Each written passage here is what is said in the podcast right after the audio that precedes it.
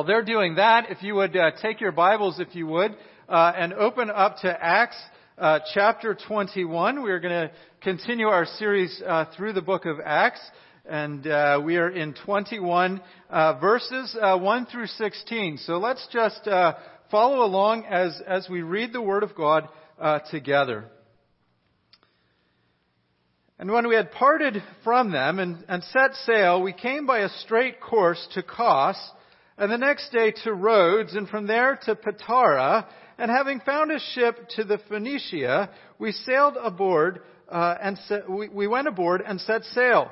And when we had come in sight of Cyprus, leaving it on the left, we sailed uh, to Syria and landed at Tyre, for there was the ship was to unload its cargo. And having sought uh, out the disciples, we stayed there for seven days, and through the Spirit we were telling Paul not to go uh, to, they were telling Paul not to go to Jerusalem. When our days uh, there were ended, we departed and went on our journey. They all, uh, they all with wives and children accompanied us until we were outside the city. And kneeling down on the beach, we prayed and said farewell to one another. Then we went on board the ship and they returned home. When we had finished the voyage from Tyre, uh, we arrived at Ptolemais, and we greeted the brothers and stayed with them for one day. The next day we departed and came to Caesarea, and we entered the house of Philip, the evangelist, who was one of the seven, and stayed with him. He had four unmarried daughters who prophesied. While, they were stay, uh, while we were staying for many days, a prophet named Agabus uh, came down from Judea. And coming to us, he took Paul's belt and bound his feet and hands and said, Thus saith the Holy Spirit, this is how the Jews at Jerusalem will bind the man who owns this belt and deliver him into the hands of the Gentiles. Uh, when he heard this, we and the people there urged him not to go up to Jerusalem. Then Paul answered, What are you doing, weeping and breaking my heart? For I am ready not only to be imprisoned, but even to die in Jerusalem for the name of the Lord Jesus. And since he could not, would not be persuaded, we ceased and said, Let the will of the Lord be done. After these days, we got ready and went up to Jerusalem. Some of the disciples from Caesarea went with us, bringing us to the house of uh, Mnason of Cyprus, uh, an early disciple with whom we should lodge. Let's pray this morning as we get started. Our gracious God and Heavenly Father, we ask that you would speak to us from your word. We have just read your holy and inerrant word. That, uh, Lord, we ask, Lord, that your spirit would be at work. That you would give me the words to say this morning, that the passage would be clear, that we would understand how it applies to our lives, that we would respond with a heart of faith and a heart of, of obedience that we would trust you in all things and that we would be ready and willing uh, to do what is necessary for the sake of the name of the Lord Jesus. We praise you, Lord Jesus, for who you are, that you are the King of kings and the Lord of your lords. And it's in your name we pray this morning. Amen. Today is, of course, the, the anniversary of, of September 11th. And uh, many of us uh, remember exactly uh, where we were on that day 15 years ago, how we, we first found out. What's strange is more and more kids now don't even weren't even alive uh, when that happened. But it's such a, a thing that stands out in our mind. It's crystal crystallized. And you'll probably remember the first responders that ran in there on that day. They were willing to do whatever it takes to fulfill their mission. Going in there that morning was not just a job for them. Oh, I'm a firefighter. Oh, I'm a police officer. It was a mission. There was such camaraderie among those men, and even those who lost their lives. You saw it in the days that followed, the camaraderie that they had from other firefighters and police officers, not only in New York City, but around the country. These are people that have a calling in their lives to lay down their life. It wasn't just a job, it was a mission. And they were willing to do what it takes. Paul being a missionary, it wasn't just a job. He was willing to do what it takes. He's willing to lay down his life. He says, For I am ready not only to be imprisoned, but even to die for the name of the Lord Jesus. Those firefighters and first responders and police officers were willing to lay down their lives for the name of the New York City, for the people that were in that building, for the sake of their country. How much more should we as Christians be to be willing and ready to do what it takes to suffer for the name of Jesus, even being willing to lay down our lives because of who Jesus is, the Lord who rules over all things. So we want to ask you this morning, what would I do for the name of Jesus? What would I do for the name of Jesus? Paul is so convinced that Jesus is Lord, he is ready and willing to die on behalf of the Lord Jesus. If only we, myself included, had that kind of zeal and passion in our day. That we had this unction inside of us that we grasped all that it meant that Jesus is Lord and we will do what it takes in His name. The Christian is one who confesses that Jesus is Lord and that confession transforms us.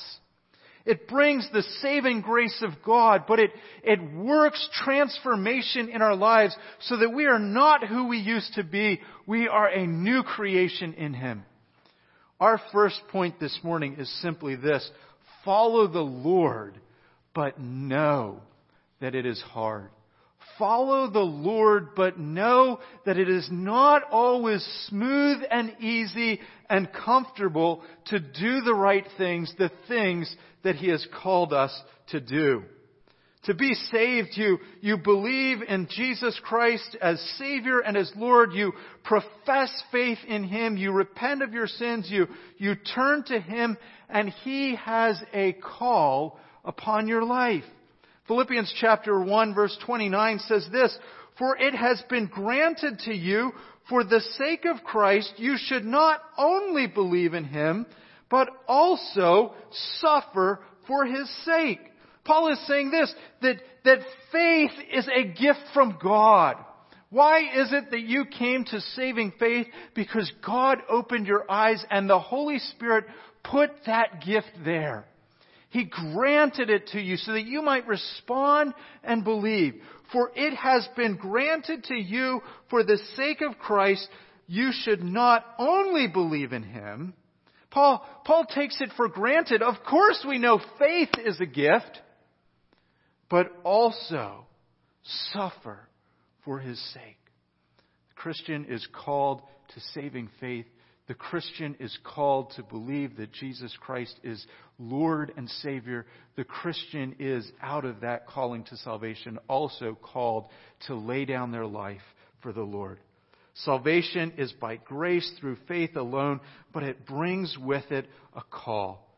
This call includes hardship. If you're a Christian, if you're a believer that Jesus is your Savior and Lord, you don't get to, to pick and choose what He's called you to or where He has called you. He's called you to salvation and now He has called you to live for Him. Romans chapter 8, 16 to 18 says this, But the Spirit bears witness to our spirit that we are God, the children of God. And if we are children, heirs, heirs of God and fellow heirs with Christ, provided we suffer with him in order that we also may be glorified with him. For I consider the suffering of this present time are not worth comparing with the glory that is revealed to us. Jesus himself says, and who does ever not, whoever does not take up his cross and follow me is not worthy of me. Whoever finds his life will lose it, and whoever loses his life for my sake will find it. But whoever receives you receives me. He's talking to, to God the Father now. And whoever receives me receives him who sent me. We do, do not, we do not have a message of health and wealth and prosperity. that if you just believe in the Lord Jesus Christ, you will never, ever have anything in your life ever go wrong again. You'll always have lots of money. You'll always have lots of comfort. You'll always have lots of ease. And Paul knows this. That's, that's the backdrop, if you will, for, for what is going on here in Acts. Why would Paul be willing to do this? Because he knows Jesus is Lord and he knows that the call to believe in Jesus and to follow is not always easy. It is not always smooth. Now there are a great many blessings that the Lord gives us in this life even. But sometimes there are things that He calls us to do that from a human perspective we look at and we say, why? Why would God let Paul go to Jerusalem? Why would God let Paul suffer? Doesn't God love Paul? Yeah, he does. God the Father loved his Son and called his Son to suffer. God the Father loves his children and calls his children to suffer and even to walk down hard paths. Look at verse, uh, look, go back to chapter 20, verse 22 and 23. Paul knows this is coming. This isn't a surprise. Paul doesn't get to Jerusalem and go, wow, I didn't see this coming. Paul doesn't get on his way to Jerusalem and, and go, oh man, I, I didn't know. Maybe, maybe I should turn around now. He knew before he even left. Look at verses 22 and 23, back in chapter 20. And now, behold, I am going to Jerusalem, constrained by the Spirit, not knowing what will happen to me there, except that the Holy Spirit testifies to me in every city that imprisonment and affliction await me. What does he know is going to happen in Jerusalem? Hardship, affliction, oppression. He doesn't end up dying in Jerusalem. He ends up being taken to Rome, and years later he ends up dying in Rome, and we don't have that recorded uh, in, in the book of Acts. But he knows to a limited degree what's coming, and that's hardship. And so we have the, the return journey. Uh, go to the next page, if you will. There's a um, little diagram there. This is the return journey that he's taking, and you've seen some of these names mentioned uh, in verses 1, 2, and 3. Uh, and when they had parted from them and set sail, we, we came by a strait to Kos. So they leave Miletus, where he was last week in chapter 20. They go down to Kos, next day to Rhodes, Rhodes then to Patara, having found a ship crossing to, to Phoenicia, uh, which is the, the coast there near where, where Syria is, also the region of Phoenicia, down by Tyre. Uh, we went aboard and set sail, and when we had come uh, in sight of Cyprus, leaving it uh, on the left, uh, we sailed uh, to Syria and landed at Tyre, where the ship was to unload its cargo. So they're getting down there and they're coming uh, close uh, to Jerusalem.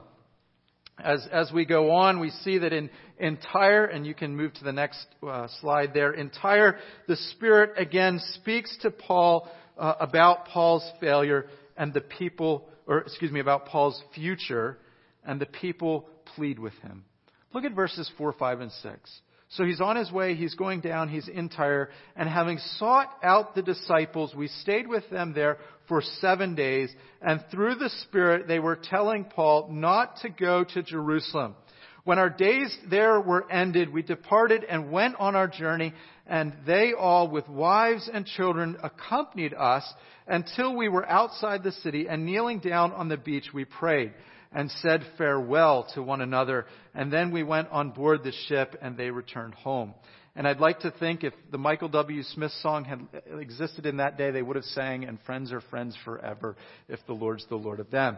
Uh, we always sang that when I was a kid when people would leave church and go to different places and missionaries and, and that sort of thing. But you can, you can sense the emotion here. You can sense how, how tough this is for everyone involved. But how are we to understand then this phrase, through the Spirit, they were telling Paul not to go to Jerusalem. In other words, the question is this, is Paul disobeying the Holy Spirit by going down to Jerusalem? Is the Holy Spirit saying, do not go? And Paul says, I am going to go. That is not how I think we are to understand uh, the passage. And, and the context itself gives us the clue. First basic principle is the Holy Spirit is not going to contradict himself. The Holy Spirit has already compelled Paul to head uh, down there.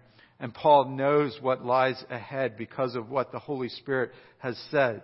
So how are we to understand this? The second thing we know that we're not to think the words of the Holy Spirit were don't go is how Paul, or excuse me, how Luke illustrates this in verse 11 and 12. So he, he makes the general statement, through the Holy Spirit, something's being said, and, and they were telling Paul not to go to Jerusalem. Then he unpacks this again in verses 11 and 12 and explains it more specifically.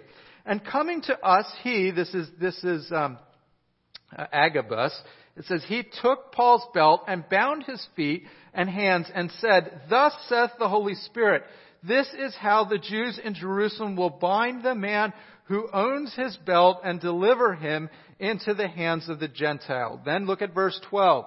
When we heard this, we and the people there urged him not to go to Jerusalem. I think this is Uh, the same thing that is happening in verse 4. The language is just more packed. That through the Spirit, they're telling Paul not to go. But I think as you unpack it and as Luke is showing us in the context, the message of the Holy Spirit was not the words, don't go. The message of the Holy Spirit was, this is what is going to happen to you in Jerusalem. God was showing the disciples around Paul, the people with Paul, the other prophets, Paul is going to go down here and this is what's going to happen to him. And the people love Paul. The people know that Paul has a powerful ministry, that he is traveling around planting churches, and if he goes to Rome, if he goes, excuse me, to Jerusalem, he is not going to be able to do that. He may even die, I'm sure they are thinking to themselves. And so they plead with Paul, don't go. In other words, they get the message from the Holy Spirit and their compassion and love causes them to respond in a certain way. But the message wasn't don't go, and the message wasn't something that Paul was disobeying. But notice at the end of the passage in verse 14 how the people conclude when they can't urge Paul not to go. It says, Since he could not be persuaded, we ceased and said, Let the will of the Lord be done. You see, if the Holy Spirit was saying, Paul, don't go to Jerusalem, and then the people were pleading, Paul, the Holy Spirit said, don't go to Jerusalem, they would not shake their heads and say, well, let the will of the Lord be done. Because they know the will of the Lord. The will of the Lord in that situation would have been, Paul, don't go to Jerusalem. They're saying God is revealing His will that Paul will go down there and be imprisoned. And out of that, they respond and they say, Oh, Paul, please don't go down there. And when they can't persuade Paul, they say, okay, let God's will be done. If you're going to go, Paul, let God's will be done. He'll protect you even though your hands will be bound. What's the lesson we learn from this? What's the lesson we learn? The will of the Lord may be contrary to our emotions or feelings. It may be contrary to the wishes of others. But the will of the Lord will never be contrary to God's word. God may want you to do something that you don't feel like doing. That you're not all in emotional glee going, yay! God may want you to do something that other people are telling you, are you nuts? Do not go and do that. No sane person packs up their family, sells their belongings, and moves to Africa where there is no electricity to be a missionary. God will never tell you to do something. God will never give you an impression or a desire in your heart to do something that is contrary to His will. If you have a desire in your heart that's contrary to the Word of God, it's not a desire from God. Let me just give you a few examples. Uh, well, first, let me say this God speaks through His written Word. The Holy Spirit may lay convictions on us. He gives us wisdom. Sometimes He gives us deep burdens to do this or that, reach out to this or that person or group of people. Sometimes He will, He will guide us through opening a door, putting an opportunity in our path. Sometimes we, we, we will think and feel that God wants us to go and do something, and, and He will close the door. Uh, the opportunity won't unfold, and we take that to be the guiding hand of God. But God will never lead you to do something that is not in His Word. His Word is written down. It is without error. This is the Word of God. This is where God speaks. Where you have a command from God, no amount of feeling or guidance is going to lead you contrary to that. If the feeling and guidance is from God. Let me give some examples now. Um, you've probably seen this happen. You probably know people maybe this has even happened to. But, but a, a believer maybe starts dating an, an unbeliever. And they say, well, that's, that's okay. Uh, at least I'm not getting married. And then they fall in love. And then they, they fall so far in love, they say, I, I really need to marry this person because I'm in love. Even though Scripture commands that we aren't to be equal, unequally yoked in marriage with an, with an unbeliever. But then the person will go on and say, you know, maybe they'll say, my case is different. Or, or God is leading me to do this. Or maybe they'll even say, God is speaking to me and He told me it was okay.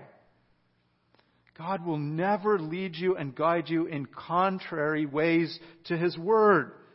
God may also lead you contrary to what others feel. Many missionaries have gone places in the world where their, their friends and family were pleading with them not to go, saying it's not safe, saying it's foolish. I've heard occasional stories, second and third hand, of, of parents that didn't want their, their children to go into ministry because they won't be successful, they won't uh, make money. They, that where will their security come from? But if God is leading that, that person to do those things, He's gifted them, He's showing them that His way, that that's where He wants them to go. He's, he's not given us anything in His Word that is contrary to that. In fact, He gives us things like the Great Commission that tells us ministry and missionary work and all of those things are good things. Don't stand in the way of what God is calling someone to do.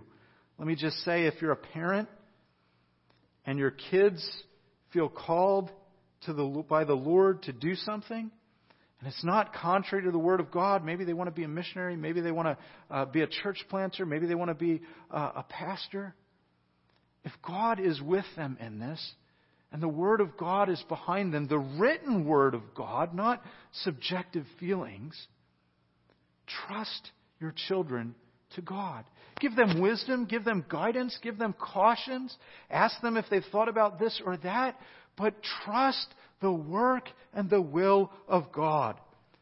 Follow the Lord, but know that it is hard. So we ask ourselves when we come to something and we have decisions to make and we say, what does God want me to do in this situation? We first ask ourselves, what does God's Word say? God won't lead you contrary to His Word. And then ask yourself, am I called? Maybe do I have spiritual gifts? Has God given me a burden? Are there things in my life, maybe providence or, or ways that God has allowed things to happen that, that, that seem to indicate that, yeah, maybe I should go here or do this or use my talent in this way? We need to be really careful when it comes to following our feelings. If I was in Paul's shoes, and maybe Paul even felt like this, and certainly Paul's companions felt like this, their feelings were saying, Don't go. But the Lord Jesus is the Lord. And He calls us to follow Him. And He calls us to step out on faith and do tough things in His name. There was a book written not too long ago, well, maybe a decade ago now, uh, by some teenagers, and it was called Do Hard Things. It was a plea to other teens to, to step out and take on challenges.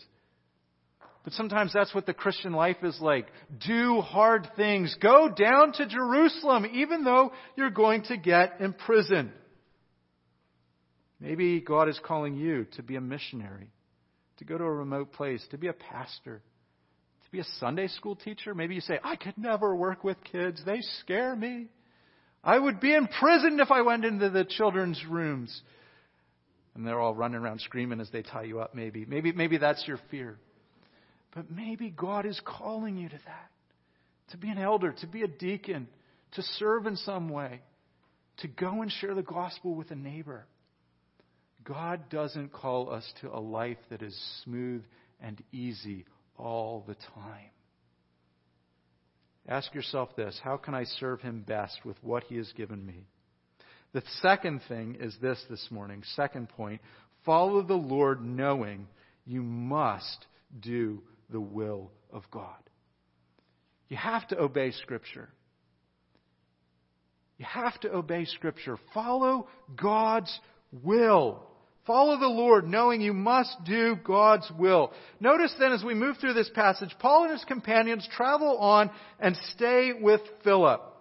When he had finished the voyage from Tyre, verse 7 and 8, we arrived at Ptolemais, and we greeted the brothers and stayed with them for one day. On the next day we departed and came to Caesarea, and we entered the house of Philip the evangelist, uh, who was one of the seven, and stayed with him. One of the seven is a reference to Acts chapter 6. In Acts chapter 6, the disciples, uh, the 12 apostles were preaching the word, and there were some widows that were missing out on, on the food. They weren't being taken care of. And, and the apostles said, we need to, to focus on preaching the word. Let's take seven men, and, and essentially they make them deacons. Well, Philip was one of the seven. But Philip is also known as an evangelist. He's the guy that goes down on the road and meets the Ethiopian eunuch. You remember that story where he shares the gospel and, and he comes along the eunuch who's riding in the chariot, bumping along there, reading the scroll of Isaiah. And, and the eunuch goes, or Philip asks, Do you know what you're reading? And, and the eunuch says, How can I know unless someone explains it to me? And, and the, Philip goes, Well, interesting you should say that. I can explain this to you. And he goes on and explains who Jesus is. Philip is that evangelist here. I can identify with Philip. Philip is a man with four daughters. Look at verse 9. He had four unmarried daughters who prophesied. Notice this. He has four unmarried daughters in the life of the church who prophesy. Now, in Acts chapter 2, it says that in the last days it shall be, declares the Lord, that I will pour out my spirit. This is Peter actually quoting Joel in Joel from the Old Testament. I will pour out my spirit on all flesh, and your sons and your daughters shall prophesy, and your young men shall see visions, and your old men shall dream dreams. Even on my male servants and female servants in those days I will pour out my spirit. Two things. One, as the scriptures are uh, written, uh, as the scriptures are written, written down, the ministry of prophecy is brought to fulfillment. This is before they had all of the Word of God written, that God provides prophets. And so, too, in the early days of the church, the prophets are those who, who build the foundation, if you will, on Jesus Christ. You know how when you build a house and the church, all of the church, is like a house. And Scripture says that Jesus is the cornerstone. And if you build houses from the cornerstones, you lay the footers the foundation. Well, what does Scripture say? That the household of God in Ephesians 20, or chapter 2, verse 20 says it is, quote, built on the foundation of the prof- apostles and prophets, Jesus himself being the cornerstone, in whom the whole structure being joined together grows up into a holy temple in the Lord. The whole structure is the church down through the ages. And when did we have the apostles and the prophets? At the bottom, around the time that Jesus died, so we could hear the Word of God so that the Word of God could be preached with authority, and then the apostles and the prophets could write it down in the pages of Scripture so that we would know without fail that Jesus Christ died and rose from the dead. We have something authoritative to appeal to. Eyewitnesses, and then apostles and prophets who wrote these things down. For whatever the reason, it was God's will that these four daughters would both be single and use their spiritual gift at this time in their singlehood. I don't know if they ever got married or not. I, I, scripture doesn't tell us. But where, however old they were, they were single women in the life of the church, and they had a spiritual gift of prophecy. There's no indication that prophecy was just a man's gift. There's no indication that, that the women in, in the church uh, were not allowed to use this gift. Quite the contrary, they were using this gift. There's no indication in the life of the early church that women participating in the church only had value as mothers uh, or as married women. So, without diminishing the role of motherhood or the family, it is not as if a woman is only important or can only serve the Lord if she marries or becomes a mom. Paul even says that singlehood is a gift in the book of 1 Corinthians, chapter 7. These women were using their gifts in the church. And really, it's just kind of a, a side note in this passage. But you ask yourself, why is it there? Why is it there? These women were recognized in the church as prophets, and the Holy Spirit felt it was worthwhile to put that in there. For unmarried daughters serving in the church. And nobody in the church was saying, well, you know, ladies, you really ought to get married because if you don't get married, you can't really serve God with your life. You really ought to have kids because that's what mo- ladies need to do. I don't want to minimize motherhood for a second, particularly in a culture that, that abhors motherhood. But at the same time that we raise motherhood up, we also say the highest calling of any woman anywhere is to serve the Lord, wherever God has put her. Then we have Agabus, the prophet. He comes and prophesies, and he actually takes Paul's belt and, and, wraps up the hand. I think if I was Paul here, I'd be tempted to be like, oh, no, that wasn't my belt. I was just borrowing that. Because he says, whoever's belt this is, is going to go down to Jerusalem. Thus saith the Holy Spirit. This is how the Jews at Jerusalem will bind the man who owns the belt and deliver him into the hands of the Gentiles. Now notice it doesn't say specifically that Paul is going to die in Jerusalem. He doesn't die in Jerusalem. But that would certainly be the fear with what they're being told here. You think of how Jesus is delivered over to the scribes and the Pharisees and delivered over to the Gentiles, and then they crucify him. Paul will get taken to Rome, as I mentioned earlier, and later die. But you can see why it's scary. You can see why the fear is here. But Paul says, I am willing to go. Look at verse 12. Uh, um, yeah, look at verse 12. When they heard this, we the people there urged him not to go up to Jerusalem. Verse 13, Paul answered, What are you doing, weeping and breaking my heart? You can, you can imagine what this, this looks like, okay? They, they are crying. Uh, they are pleading. This was not an unemotional, you know, hey, Paul, you better not go down there. Let me give you 10 reasons why you shouldn't. This was, there were, there were tears coming out. And, and Paul loves these people. And, and you know how it is with, with people that you love sometimes when, when they start crying, you start crying? Uh, when, when my daughters start crying sometimes, man, it just, you know, you start getting teary eyed. And maybe it has nothing to do with you, but you feel bad because your kids are crying. Paul bonded to these people with deep Christian love. You, you can imagine how it aches and breaks his heart that he's putting them through such sorrow, even though this is the will of God, let me suggest to you guys, this is how a church should be in terms of its connectedness. The scriptures say that we should weep with those who are weeping, we should rejoice with those who are, are rejoicing. But there should be such love in our body, such love amongst brothers and sisters in Christ that we really care for people. Do we pray for our missionaries? Do we pray for Kim Nob, who's out in Tanzania? Uh, maybe we don't cry all the time over her, but, but do we have a burden that we pray that God would keep her safe there? Because we're one in the body of Christ.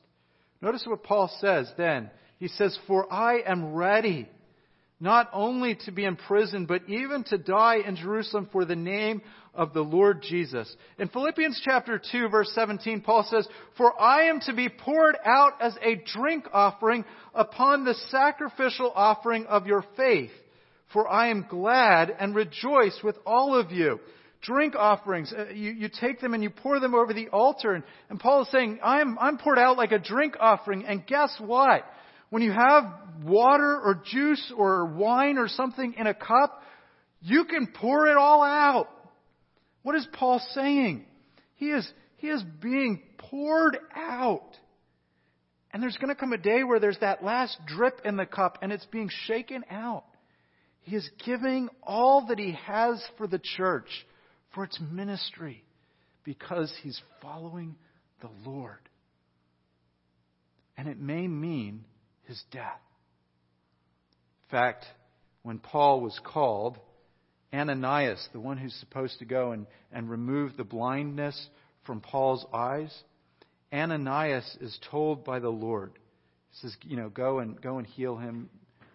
Ananias says, yeah, but but God, he, he persecutes Christians. Are you are you sure you got the right guy here that I'm supposed to heal? Paul, you know, God God tells him, yes, he's a chosen instrument, and then he says this, for I will show him how much he must suffer for the sake of my name. Consider Jeremiah in the Old Testament as an illustration. Jeremiah is told he's going to be given a ministry. And he's told that God will make him a wall, a fortified city against the people of Israel. Listen to what God says to Jeremiah Behold, I will make you this day a fortified city, an iron pillar, a bronze wall against the whole land, against the kings of Judah, its officials, its priests, and the people of the land. They will fight against you, but they will not prevail against you, because I am with you, declares the Lord, to deliver you. What is God saying to Jeremiah? You're not going to have a big fancy ministry where, where tons of people come and are repenting and turning and, and it's full of excitement and joy. He's saying you're going to have people literally fighting against you. They throw him in cistern, in, in a bottom of a well. God doesn't promise you and I that when we come to the Lord Jesus Christ, and that when we follow Him, everything will go smooth. God doesn't promise that, that our church will be the biggest on the block, that we will have everyone flocking in here, and that we can be better than everybody else. God calls us to follow Him. And sometimes that following Him leads us to suffer. And many, many times that means you don't become great in the eyes of the world. It often means you don't have the biggest symbol of statuses that the world lifts up. It often means that you look pretty stupid. You do things that the world would think is dumb. People even think it's dumb to get up early on a Sunday morning and come hear a guy talk for 45 minutes. How boring is that, they tell you. Why do you give money to the church? What has the church ever done for you? Think of how much more you could have in your life if you kept it for yourself. Why do you keep trying to love that person that has hated you and had nothing but spite for you? The person tells you, let him go. You don't owe them anything. But you're a Christian. And a Christian is called to follow the Lord. And if need be, to lay down our life for the Lord. ask yourself this What am I willing to do for the name of the Lord Jesus? Can you say this morning, I'm ready? Where does your heart maybe need to be prepared? Maybe there's something where, where God's been kind of laying a burden on you to go and do this, and you've just kind of been pushing it off, saying, No, I'm, I'm not going to do that. I, no, no, that's, that's, that's crazy. But somehow you know.